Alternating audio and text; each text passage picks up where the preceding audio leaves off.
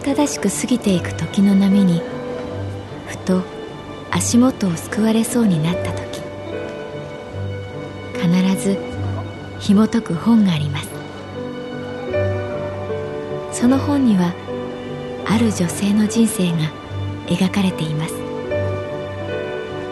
どこにでもあるごく普通の人生。でも本の中の彼女に出会うと心の湖に波紋が幾重にも広がるようにゆっくりと優しい言葉が満ちていきます。今日はどんな彼女に会えるでしょうか？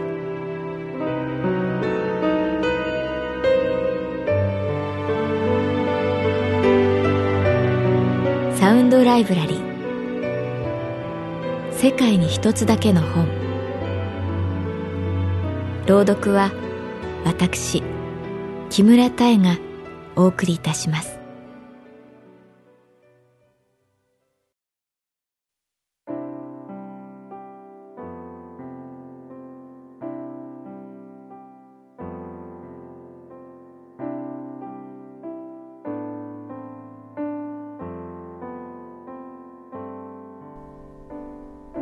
私の名前は月原かな子。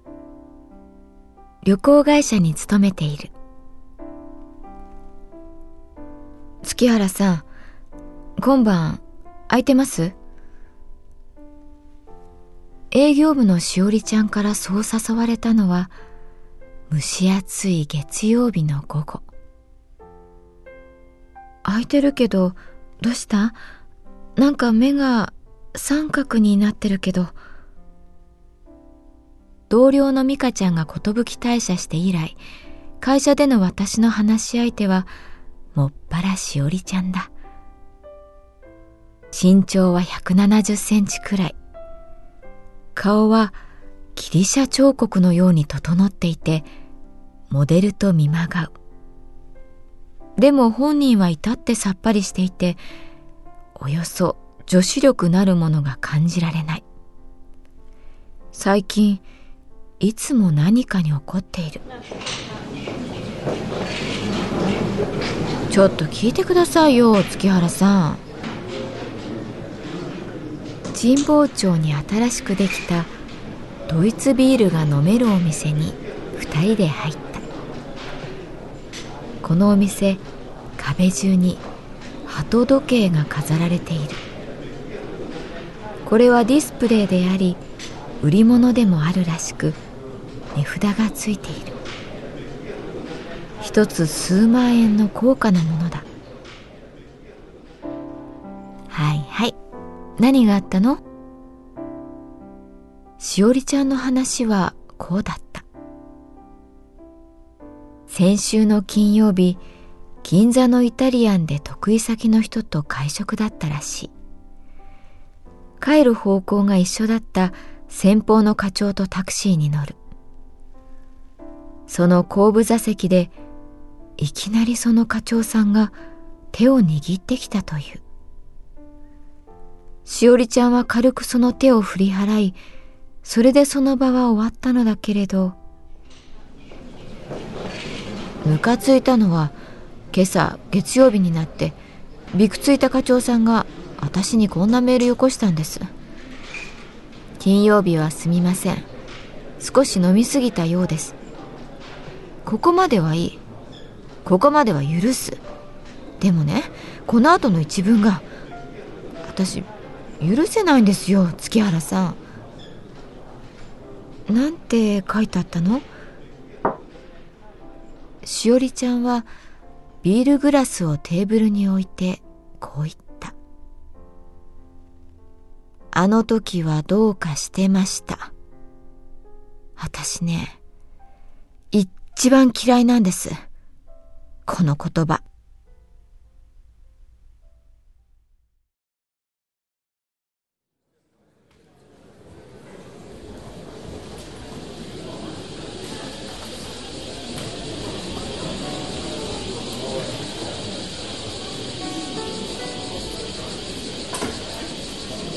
あの時はどうかしてたその言葉で思い出すことがある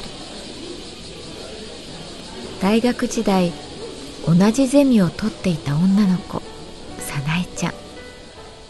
彼女はとにかくガードが甘いというか簡単に男子とくっついてしまう。白い肌と愛らしい瞳。可愛らしい声。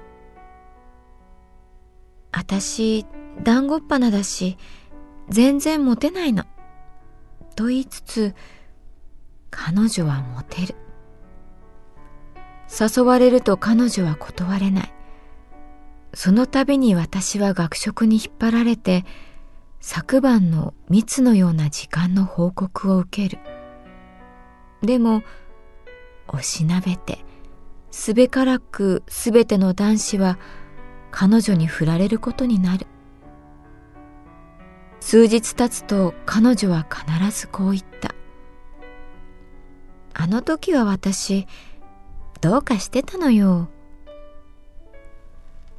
恋愛というものは本来どうかしてたから起こるものだと思う。でもそれを毎回言い訳のように言われてしまうとさすがにげんなりしてしまう。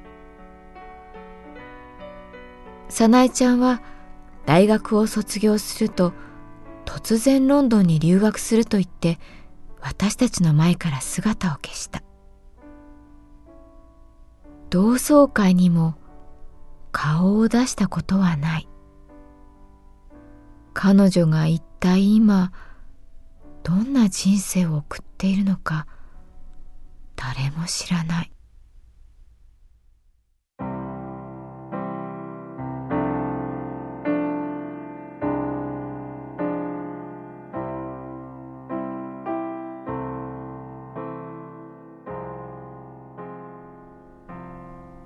しおりちゃんの怒りはどんどん収まっていった。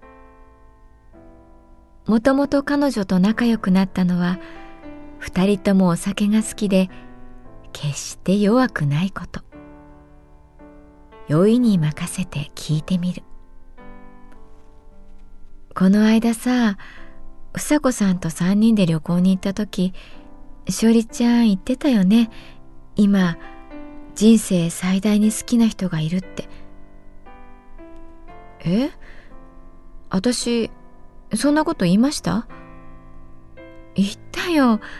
本当は好きになっちゃいけない人だって言ってたから。なんかその後聞くの難しくて。え？私言ったかな？そんなこと。本当に忘れたのか？とぼけているのか顔立ちが整っている人は顔の細かいブレが見えづらい。どんな人？しおりちゃんが好きな人。それより月原さん教えてください。成美さんとはその後どうなんですか？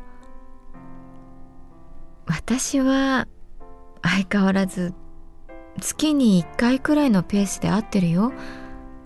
この間は美術館に行った。それだけ？それだけ。そこで壁掛けの鳩時計がいきなりポッポーと鳴いた。扉を開けて何度も出てくる小さな鳩を二人で見てしまう。私の好きな人はとにかく優しくて自分のことより他の人のことばかり考えるお人よしで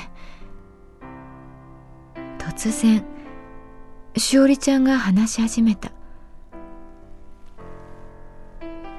なんだろう。こんな感情初めてなんだけどどこか懐かしい感じもしてずっと認めたくないって思ってたんだけど認めてみると案外楽になって好きなものは好きだからまあ仕方ないかなって。人生こういうこともあるかなって。月原さん好きって何でしょうね。好きならそれだけでいいのにどうして相手にも何か求めたり重ねたり望んだりするんでしょうね。私は好きな人ができただけでいいです。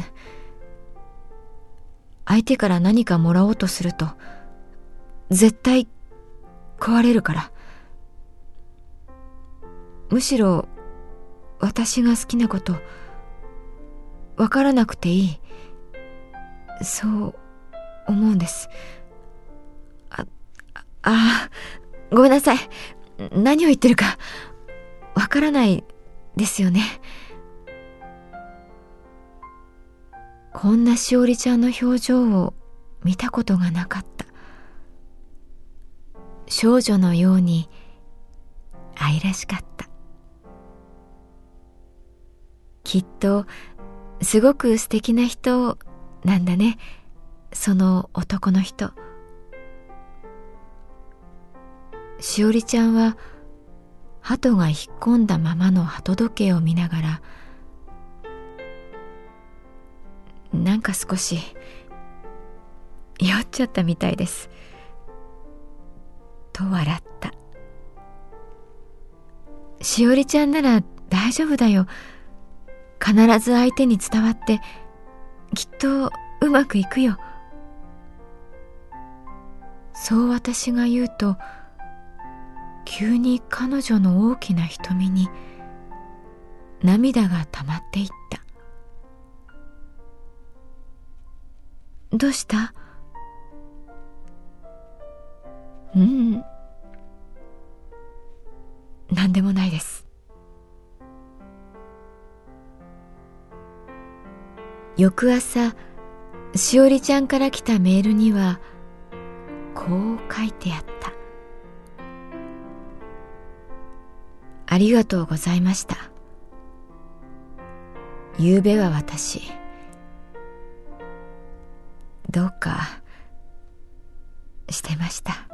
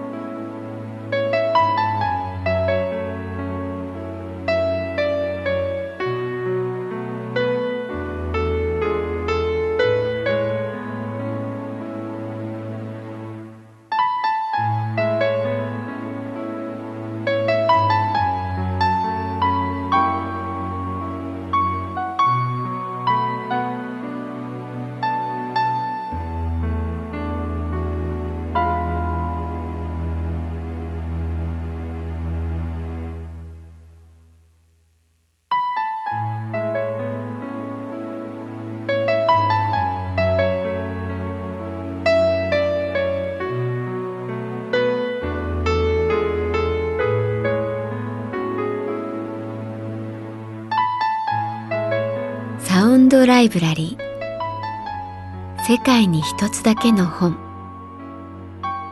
作北坂雅人。